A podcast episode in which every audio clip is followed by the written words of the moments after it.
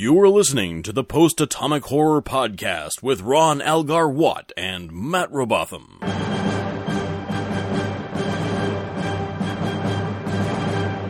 Episode 12 covering Space Seed, A Taste of Armageddon, and This Side of Paradise, with special guest Amanda Smith.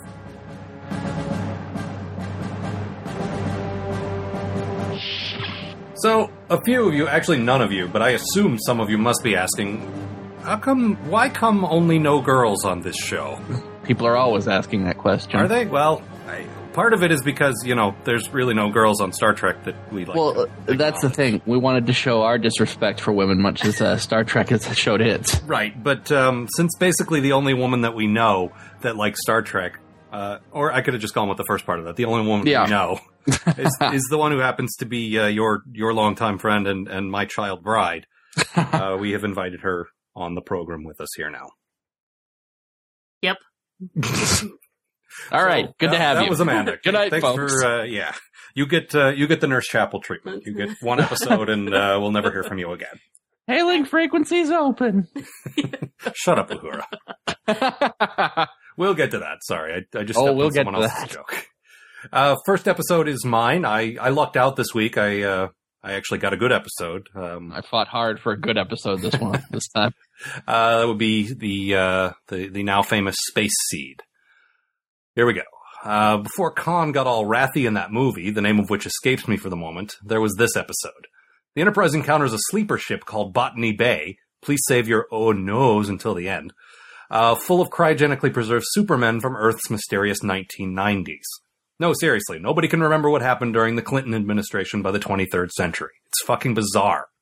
I mean, apparently there was this whole eugenics war in which something like a quarter of the Earth was ruled over by these crazy guys. Do you remember that? Because I'm sure I don't. So the guy they thought out says his name is Khan. Just Khan. What, your history books also left out the part where one named people like Cher, Madonna, and Beck roamed the Earth?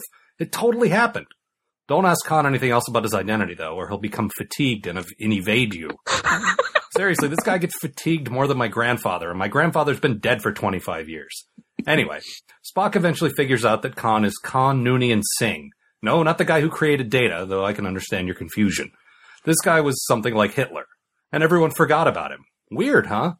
Naturally, with the help of the incredibly wussy and easily influenced ship's historian Lieutenant McGivers, Khan thaws out his goons and attempts to take over the ship, but they're defeated, and rather than being taken to a starbase for trial and sentencing, they're deposited on Ceti Alpha 5, where there'll be no tribble at all. so, yeah. What a great chest this episode had. I'm sorry, what?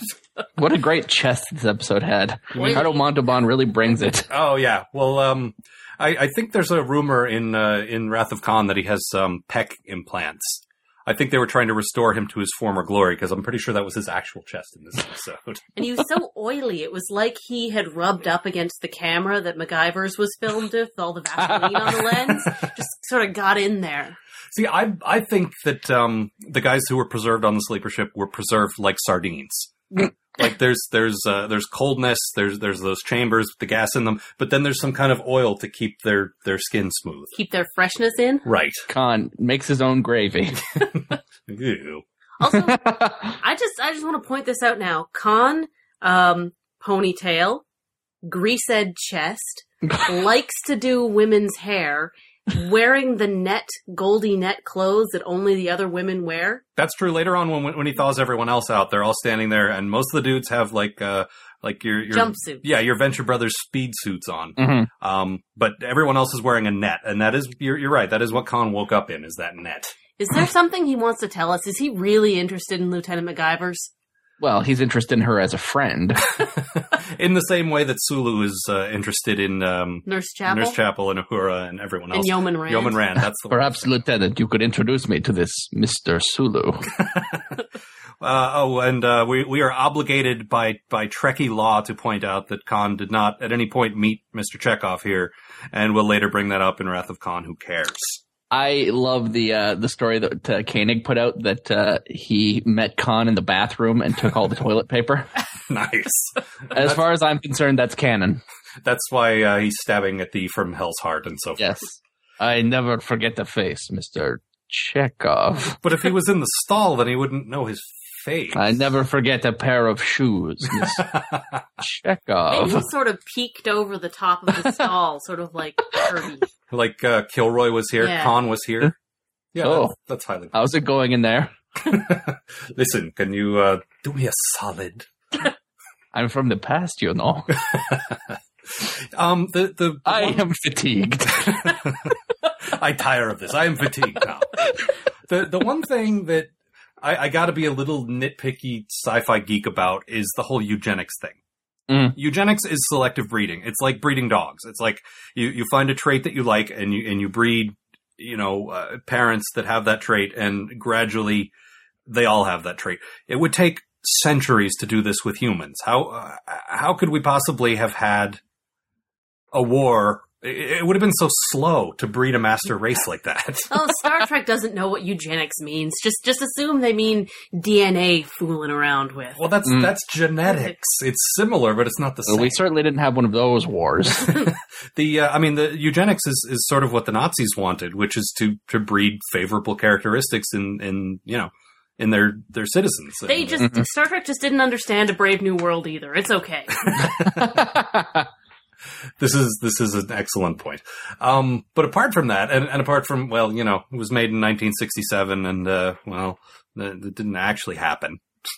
I, uh, I I mean, this was a solid episode. This is definitely not a bad choice for uh, to to follow up with with Khan. You know, for uh, oh yeah, movie sequel. Well, he's got all of the same scenery gnashing skills that uh, that Shatner does. Oh, yeah, those two are very watching those evenly two matched. play off of each other is awesome. Yeah, and it's it's strange to think that this is the last time they will uh, be in the same room together. I mean, Yeah. throughout Wrath of Khan, you know, everyone remembers that as as Kirk versus Khan, and it was, but they were never on the same set. They were never on the same ship on the same planet ever. Kirk wanted to hit him with a pipe so badly, though. yes, he did. well, he he hit him with a pipe in this episode, and uh, it looks like he finally took that fortune of uh, jewels and uh, exchanged them for a good solid club. So good for him. Inanimate carbon rod. I've been saving these this fortune of jewels for a couple of months now. Finally, I can afford you, my stout club. in the scene where they're um where they're thawing out Khan and they're they're opening the the easy bake oven door Mhm. to get him out. It looks so heavy. Like it takes like three of them to sort of rest it down. Yeah, and and if he's genetically bred, or however you want to Mm. put it, to be the superior human, he, he's muscly and, and all that. He's two hundred pounds tops. Mm. Really, it would take that many of them, huh? And uh, then he's he's dying, and McGivers because she's already in love with him because you can tell because of the music swell. Well, and and the stars that are literally in her eyes. Yeah, and the know. Oh, little yes. hearts coming out of the top Right. of her head. And she's like, Captain, do something! But Bones is there, and he's the doctor. And No, that's can- fine. he he Don't can talk to me or medicine. no, Mm. the captain's the one that has to order him to do it. That's it. Order him to do something, Captain. uh, stay alive, live. Yeah. Bones, you got anything? No, let me just get my doctor tools out. Now we um uh, we we pointed out, and and it definitely merits pointing out. And I think actually someone wrote us a letter to this effect. Khan is supposed to be Indian. hmm uh, Singh is uh, an Indian name. Yep. He's, he's clearly supposed to be Indian. There's a there's a painting There's a- that McGivers has in his uh, inner quarters of him with a turban. It looks And pretty like a tiger. Yeah, Oh, you you look like a Sikh. yeah. and, Uh, w- and when his uh, when his jewel blinks three times, you're supposed to punch him. But Yep. uh, I knew you'd get that if, if we took a sec. Um, but I mean, he's clearly Hispanic, and they made a point of saying, "Look, these guys were all over the world." He called them by all these different, obviously different um, ethnic names. There was like Mhm. Joaquim, and there was like uh, it was like an Irish name, and like they, they were all over the place. There's It's no O'Reilly again. yeah. O'Reilly, so good of you to join me. But there's no reason why they couldn't have made him, you know, the the Latino like uh, conqueror of Earth. Like Yeah. there's no reason for him to be Indian if they couldn't cast an Indian guy. And there's a long history of, you know, Spanish conquistadors and stuff. He could have been in the, the Yep. in, in yeah, that. in that mold, you're right. And the, and her painting could have been of him in like one of those badass helmets. yeah, and the little stripe head shirts. Yeah. So I'm I'm not real clear what's uh, what's going on there.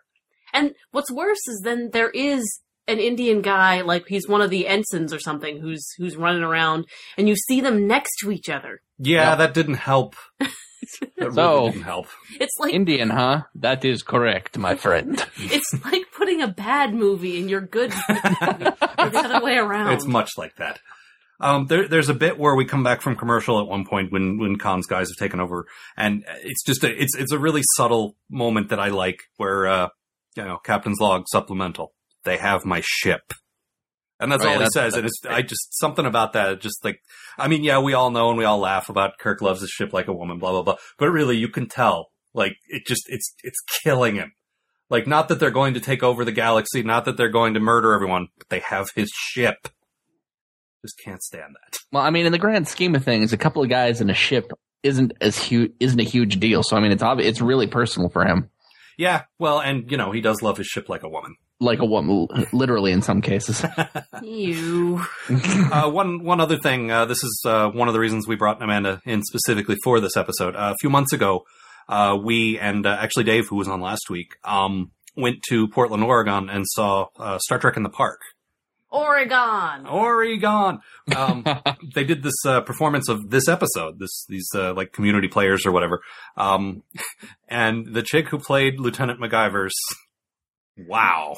Yeah. She's a whole lot prettier in. Well, yeah, in she was she was a lot prettier. She flounced a lot. Like, we all we all four sat there talking about like what is the right verb for what she's doing there. Flounce was the only thing that, that fit perfectly. She just She's up on the balls of her feet and down, up and down, up and Yep. down. yeah, and her Just- her arms at her sides just like fluttering a little bit and uh, You, you expect her to be going like doot doot doot doot doot as she walks along. it was it was a lot of fun actually and uh and and if you do get a chance to see that I know they do this in various cities and this is one of the episodes they like to do. Uh, Mhm. it's definitely worth seeing. It's a lot of fun to see uh, an episode uh, play out sort of as live theater. And I quite enjoyed that. Yes. Also, the guy who played Captain Kirk was quite a kicker. Yes, he was. Yeah, uh, Amanda managed to snap a picture of him in mid kick, like flying through the air, which was Just launching himself. It was awesome. yeah, it was, uh, and and that's roughly what happened in the episode here. Only this was the same guy. They didn't stop and bring in the uh, the stunt double. It was No, the no, same no. guy the whole time. What happened in this episode is that Kirk wrapped his legs around Khan's neck like a Bond villain. Oh right, like a Bond villainess. Yes. One one Macho. thing One thing I noticed in this one, I think for the first time, uh, since they've done the, the Blu-ray restoration and the HD upgrades and all, you can really tell in those wide shots where they're trying to hide the stunt doubles. Mhm. Now that it's in much clearer resolution and a crisper picture, you can totally see the guy's face, and it's clearly not Shatner. That can't be Shatner. Look how in shape he is. oh no, this is season one. That's why he's ripping his shirt off because he knows what's Mhm. coming. He's preparing for the coming storm. The storm of fat. I've seen the future. Someday I will appear in a television show called Shit My Dad Says. Sincerely, Bill. Best Bill. All right. So, uh, anything else on this one? Or are we Um, can I just on? talk? Can we just talk briefly about how much McGivers sucks? Well, all right, sure. Oh. Oh, Now, Amanda, you've you've heard the show. You're you're here when I edit it. Um, we try really hard to to speak up for the uh, the trampled women through Star Trek. I think we've done an okay job of that. But they're not all trampled. We do occasionally get a chick who's all right. There's number one, and there's that Yep. psychologist chick in the penal, uh, the penal colony planet, and like the, there are some that are okay, that's two. We're we're on something like episode twenty of the show at this point. yeah. no more than Uhura's that. all right when she's not being told to shut up. Uhura's fine when when Kirk's not around. I've Yeah. noticed when Yeah, he leaves, when he leaves Spock or Scotty in charge, she suddenly has dignity and she's sitting straight up and she's proud of what she's doing and. Uh, Y- You get the feeling she's one of those people who just doesn't want to go to work in the morning until Yeah. she finds out the boss is sick. Maybe if they have her on like Delta shift, if they have her on like the midnight shift, and uh, Kirk's not in command, then then uh, you know then she's happy. But then Why, why can't I get transferred to the hood? I put in so many applications. but yeah, you're you're right. McGivers is definitely on that uh, growing list of of women who um just no spine, no. Uh, oh, She's the reason there's no place in your world of uh, Star Yeah, no Trek kidding. for women. Now you must ask me to stay. now I okay. There was there was that scene where it starts out with uh you know she comes to visit him and he's like no go away and and it gradually plays out like like Matt just said where where he makes her beg. Yeah. I enjoy that scene and it only works because she's a spineless jellyfish. yeah, exactly. but you feel really bad for her. Oh yeah. Yeah, I get the feeling that once they're on Ceti Alpha 5, she just gets beat up a lot. and while we're, while we're on the subject, Khan is all uh, eugenics or genetically advanced, depending on, you know, who you believe. Yeah. Uh, and he decides to go with her? Really? Mhm. Yeah, The he should, genetically superior woman. he should be uh, he should be practiced at, at choosing better breeding stock than uh, Yeah. than the likes of her. Well, And one more thing I wanted to mention is later on, um, Kirk and Bones are on the bridge and they're talking, and Kirk's like, "Have you noticed? Uh, have you have you noticed how aroused that uh, McGivers seems to be by him?" So it sort of made me wonder: Does Bones go around just like testing arousal with one of those machines? well, we, we've already proven they have the technology. yeah, they have the boner detector, and and maybe it works on women as well. So uh, They just they just he just does that. He just goes around poking machines at people to see how aroused they are. It's important to know on the proper running of a starship. I think it's a setting on the tricorder, and I think he needed it once, and he just left it on the screen, and he looks at it all the time, but he probably shouldn't be. Like it's probably inappropriate to leave it up there, but uh, well, and Kirk wants to know who's into him. well, yeah, that's that's totally true. Makes his job so much easier. All right, so moving on. Uh, the next episode is uh, yours, Amanda. A taste of Armageddon. Yes, yes, a taste of Armageddon. Don't be fooled by the ridiculously macho title. A taste of Armageddon is a snorefest. Uh, we open aboard the Enterprise and we're introduced to Ambassador Conan O'Brien here. Certainly, he'll get along with the crew and prove to be an asset to the mission, and being a diplomat, he'll be able to, you know, get along with the crew and, and bring out his points in a nice way. oh, I kid. Of course he won't. Um, he orders the crew to go to Eminiar 7 to establish diplomatic ties. It's a planet that we know nothing about, but there are warning buoys circling around it saying how dangerous it is and, you know, to go away. Kirk thinks it might be a good idea not to go there. He must have just come back from an adventure or something because he's not bored enough to just immediately plunge into danger again. Um, Ambassador Conan O'Brien here is plenty bored and orders the Enterprise to enter orbit despite the warnings. Spock, Kirk, and a few spares beam down to the planet to see what's up, while Scotty stays aboard the Enterprise to be yelled at by the ambassador. Our pl- on the planet's surface, they meet the leader of the world, who totally looks like he's going to chew the scenery with his little beard and his little toga outfit. Um, and he's with a bunch of guys in checkerboard pants and cone hats, uh, who I guess are guards. I don't know. Uh, Kirk is given a stern talking to for ignoring the buoys and is told that there's a massive go- war going on between Eminiar 7 and its sister planet, which is weird because the planet looks pretty stable and not war torn at all. Also, the set uh, of the outside of the planet looks pretty cool. There's a painting and stuff, but uh, we're quickly shuffled along into a cheaper set.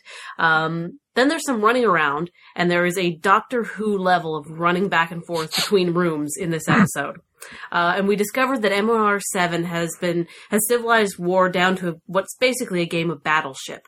A computer simulation decides how many people uh, would have died in the theoretical attack, and those citizens go to the disintegration booths uh, to meet those numbers. Kirk once again can't stand that civilization does something differently than the way he'd want it done. uh, plus, there's this one chick on the planet who he has the hots for, and she's been scheduled for disintegration.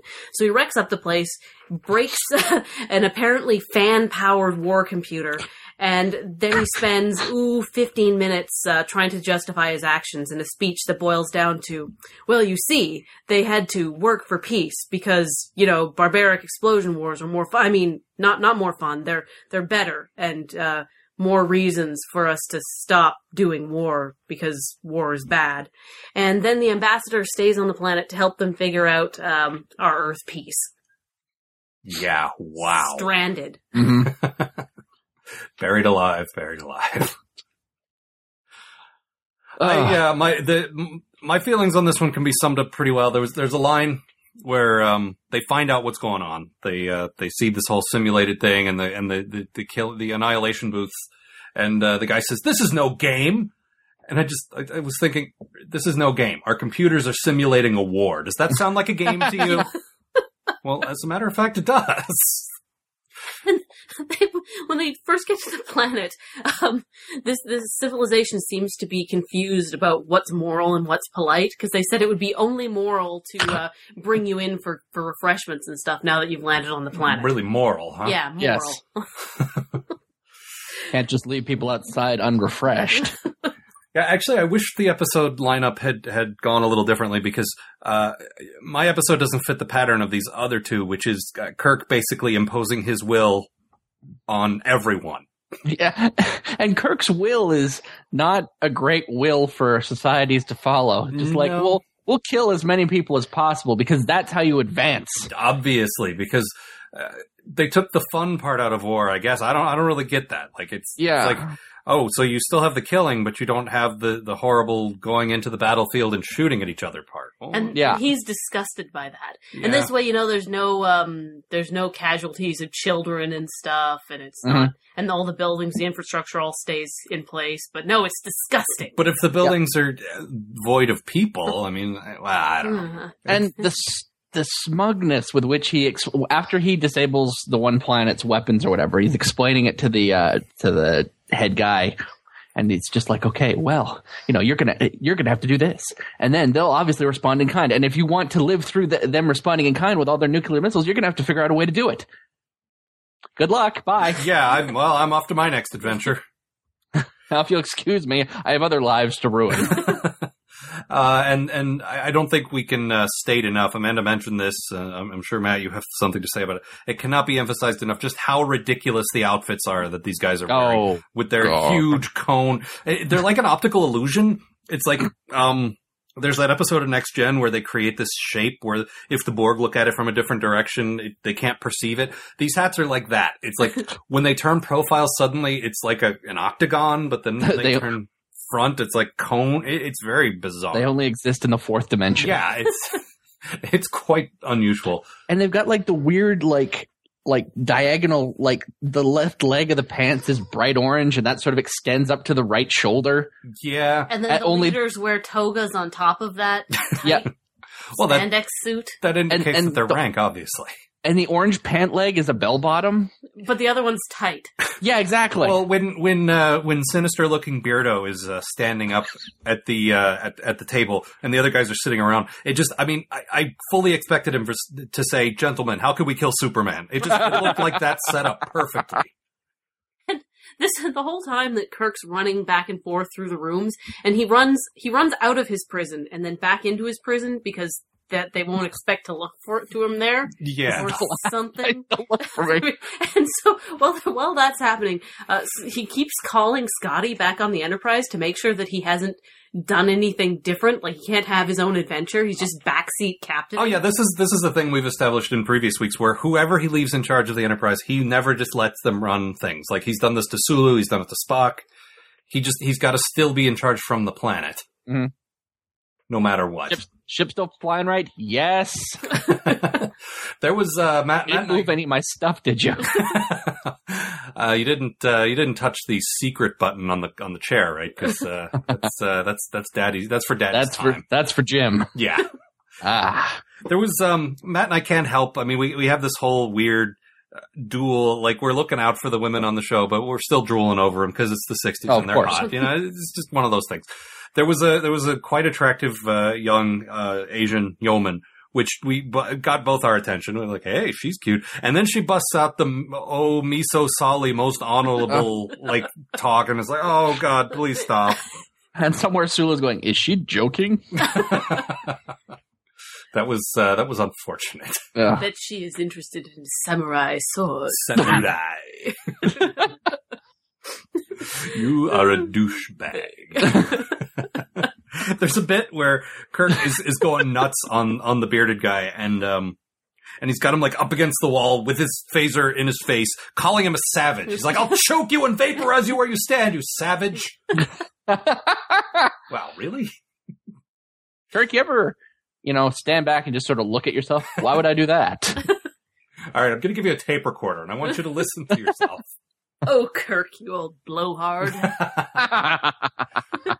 So yeah, not uh, not a whole lot more to say about this one. I don't think. Any anything else? you well- when, when Scotty's up on the ship trying to run things and Kirk is constantly uh, busting in, uh, the planet shoots some beams at them, and they don't call them disruptor beams; they call them disruptive beams.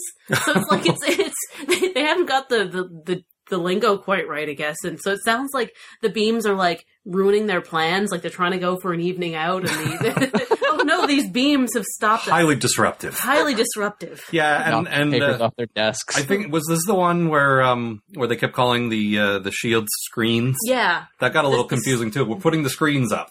Like, what? this will keep the bugs out. Yeah, the disruptive bugs. They're they're disruptive. They're ruining the ship's picnic. Uh, any, anything else on this one, or uh, Um, the the planet calls itself number seven, and that's not like the name we gave it because it's like the seventh planet in the system. That's what they call themselves. no? I think the dude called himself that. I think he was like Joe Seven. no, no. It's like Eminiar Seven is the name of the planet. okay, That that's they called themselves the seventh planet. Really? but that's like we're the no third pride? planet of Earth. Yeah, Like, but we don't call ourselves Earth Three. We just call ourselves Earth. Yeah, well, I don't know what to tell you there. I don't understand. The name, the word seven in our language translate to best planet ever. That's what we started the war over. right. Oh, boy. So, any anything else, or uh, Nope. All right, ready to move on to this side of this paradise? side of paradise. Oh, damn it, Shatner. Ah, Oh, so no. the enter- Oh, sorry. Go ahead. So the Enterprise arrives at Omicron Persei 8 to catalog the destruction of a colony. Kirk and friends beam down to discover that the colony is in fact not dead at all. In fact, it's alive. The colony leader, Elias Sandoval, reveals that the colony is, in fact, thriving. The colonists are all in perfect health and completely content. Also, all their animals have died, but who cares about a silly thing like that? We're vegetarians. Spock also discovers that his old sort of ex-girlfriend, kind of Leela, is also Lila. Layla. I don't remember. Li- Layla like the is also on the song. Ah, Layla is also on the planet, and she leads him off to look at some flowers, which shoot him in the face and then melt his icy Vulcan exterior. Kirk hails Spock, who finally lives out a lifelong dream and tells him to go fuck himself. The spores quickly spread across the crew, healing their bodies and minds and bringing a feeling of total peace and bliss to all they touch. Except for Kirk. No, he says, humans must work and struggle and suffer and get hurt and die. And so he goes off to figure out how to ruin everyone else's good time. Meanwhile, Spock is happy for the first time ever. Back on the Enterprise, alone, Kirk mopes about. Then he literally trips. O- then he literally trips over a stray plant and it shoots him in the face. Kirk prepares to beam down to the planet when he's overcome by incredible anger and lust for his ship. he realizes that strong emotions kill the spores, so he tricks Spock into beaming back up and then wails on him until he feels sad. Back to his senses, the two work together to find a cure for perfect health and happiness and unleash it on the planet. Soon the crew is beating each other up and Kirk's feeling needed again. Spock's girlfriend tells him that she still loves him, but he cannot return her feelings. He returns to his empty life of wandering the stars, secure in the knowledge that he will never love again. The phrase "I'm not going back, Jim" does not appear in this episode. Which is a shame. I was I was sure you were going to pick for your quote of the episode that quote that never happened. I was trying to find it on Mystery Science Theater, but I couldn't find the episode. Oh boy. Yeah, this one um, Oh, you you didn't uh, you weren't exaggerating there. He really w- could not stand that everyone was happy No. and healthy. And I wish I was. Well, that's Like- the thing. He finds a society that's working okay. Like it might not be perfect, it might not be ideal, but this one is. Yeah. Um, and he wrecks it. yeah, I don't I don't get this at all. I think they needed to make a stronger case for why it was bad because all they did was present us with why it was good and Yeah. then wreck it. There's really There wa- no sympathy for us in the audience to to care No. about Kirk's position whatsoever.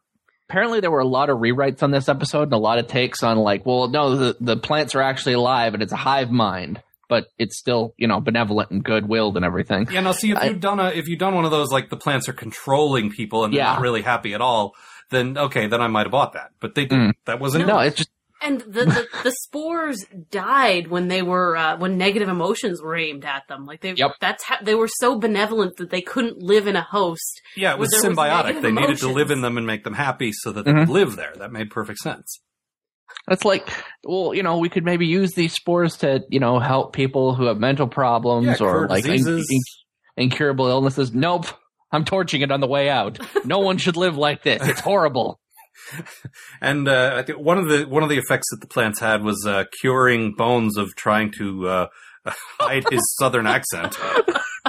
well, y'all, I need to go over here. Hey, Jim, how's it going? Yeehaw! It was embarrassing. Yeah, I felt a little uh, little Bones, are you okay? I guarantee.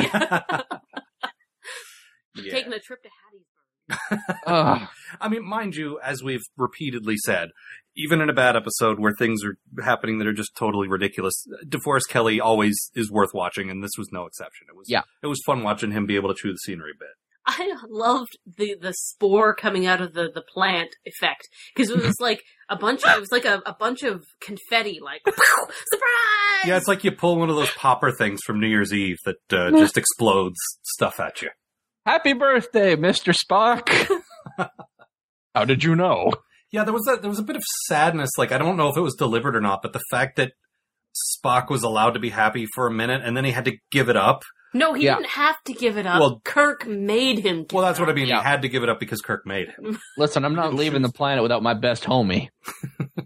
But I mean, I mean, I don't know if that was deliberate or not, but it was an undercurrent of, of the episode. No, no. It, it, the original plan was to uh, for Sulu to be the first one to get infected, and for Sulu to have a girlfriend on the planet. And then uh, one of the writers was like, "No, this should really be about Spock. What with his not emotions and everything." Well, I mean, that's a that's a good point. Yeah. Uh, I thought you were I thought you were about to make a uh, a, a Takei's gay joke, and you really swerved yeah, I showed you. yeah, wow. No, there, I mean, that, and that is a good point. Seeing Spock like smile was is a little creepy to us. Yep. And hanging out of a tree and so Yeah. forth. enjoying life. Yeah, but- Kirk's just, "What's your uh, what's your angle, Spock?" I'm having none of this. But uh, no, no angle, Jim. I'm just happy. Uh huh. Yeah, Interesting. Also, between this and Space Seed, I think that just like Star Trek doesn't know what eugenics mean, it doesn't. Star Trek doesn't know how many people it takes to make a viable genetic base. Like they said, there was like 120 people on this planet, and on the Mhm. planet where they put Khan, like where they stranded Khan, they had the like 70 guys. yeah, but I don't. That's enough to make retard babies.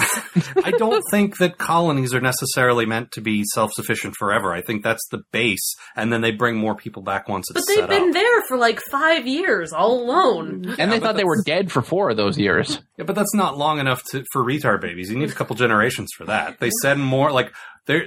The whole thing about early Star Trek is that space really isn't explored yet. You send a handful of people here, here, here, and here, But and then as you spread out, right? They set up a small colony, and then people. It, it's the things actually happen this way in actual colonial times as well, where small colonies would get set up, and then more boats would come later, and and I don't know, man. They didn't say anything about more people. They said that this was supposed to be a colony all I- by itself. I just with like 150 people. it's like an outpost. It's like they set up camp, and then more people come later and and fill in the gaps. outpost full of retard babies. Yes, but perfectly happy and healthy retard babies. well, That's Yes. actually, important. they might not end up as retard babies because of the uh, the spores, but Yeah, another great thing those spores might have done. Could be. But yeah, he, he Kirk's having absolutely none of that. And No. I like that he was not affected by the first round of spores. It took another one right in his face Yep. to, to finally win him over, and even that didn't last very long. Nope. He just he could not stand everyone being happy. Just well, only Well, I- he's allowed to be happy and have fun. I, I think they sold this point better, like in uh, Generations with the Nexus, where he realized nothing is a challenge because everything happens exactly the way I wanted, and that that was the same idea, but it was played out a little better. Here, like I said, there's just no indication that this is bad. I, I don't understand why, other than he's a jerk. Yeah. Also, that in this perfect society, they had no vehicles, and that was what gave them a society of perfect peace. They said so. No cars. I, d- uh, I don't know. No cars, no no trains, no motorboats, not a single luxury. They're also vegetarians, and really, who could be happy as a vegetarian? Ugh. I mean, let's let's be honest. Here. Well, not you living with me. No, definitely not. Let me tell you, folks, that was a fun Thanksgiving. Oh boy. Uh, so, anything else on this one? I mean, uh, Um, usually we give a little more time to uh, to each episode, but this one, It was funny. Like it was. it was. but not on purpose. No, and Nimoy was. g- I mean, he's sort of. Actually, yeah, obvious, Nimoy was. Nimoy was really good in this. He sold like when he came back and, Mhm. and Kirk cured him from being happy. Uh, he really sold to just the sadness of. of- Yeah. of- That that last line at the end, uh, that was the first time I was ever happy. I'm just like, oh, Spock. Yeah. Oh, you became more human, and he took it back. oh, Mr. Spock, you're becoming less human every day. You dick. Spock's when he's staring at the clouds with his uh, farmer's daughter girlfriend. um, he talks about having seen dragons. really? Yeah, on the dragon planet. What's wrong with you? Jim made me go to the planet of the dragons. He found out that they were living happily there too. What was it like? There was a lot of fire. That's why dragons are extinct now. Kirk just You'll have to take me there. You have to take me there someday. No, Look, I told you Kirk's been there. There's nothing left. their women impregnated, their society ruined. And he stranded a couple of people there too. Something else I noticed in the, the I think it was in Space Seed in this one is whenever someone turns on one of the communication terminals, a spotlight turns on over top of them, like on the ship. Like that. That's how that works, I guess. There's there's a lot of strange stuff going on. We keep meaning to point out the weird, very specific spotlight on Kirk's eyes.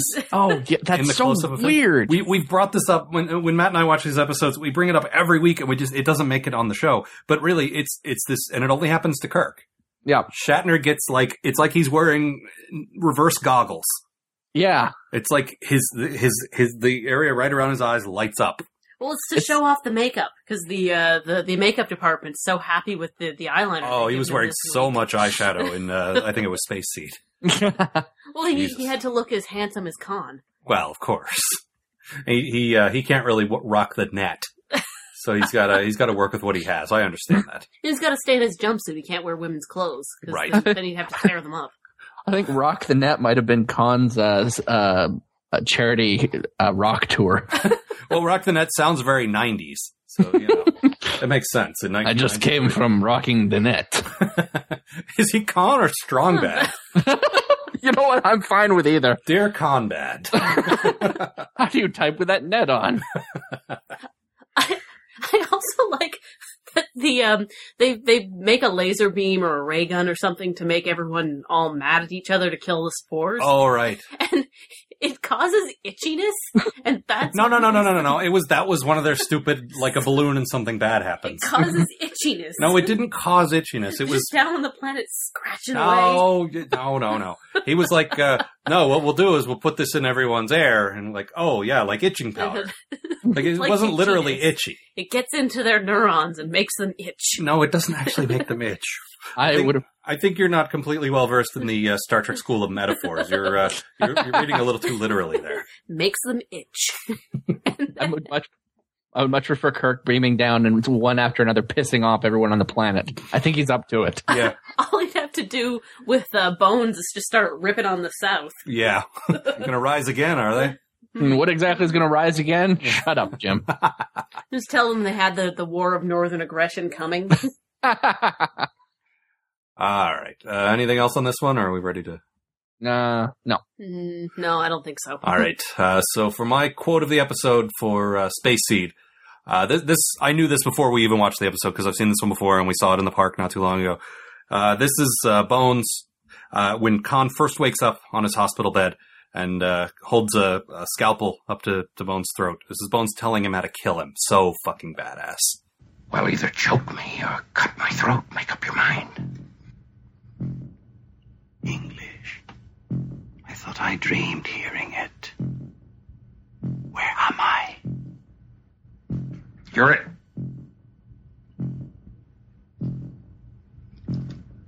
You're in bed, holding a knife at your doctor's throat. Answer my question. It would be most effective if you would cut the carotid artery just under the left ear.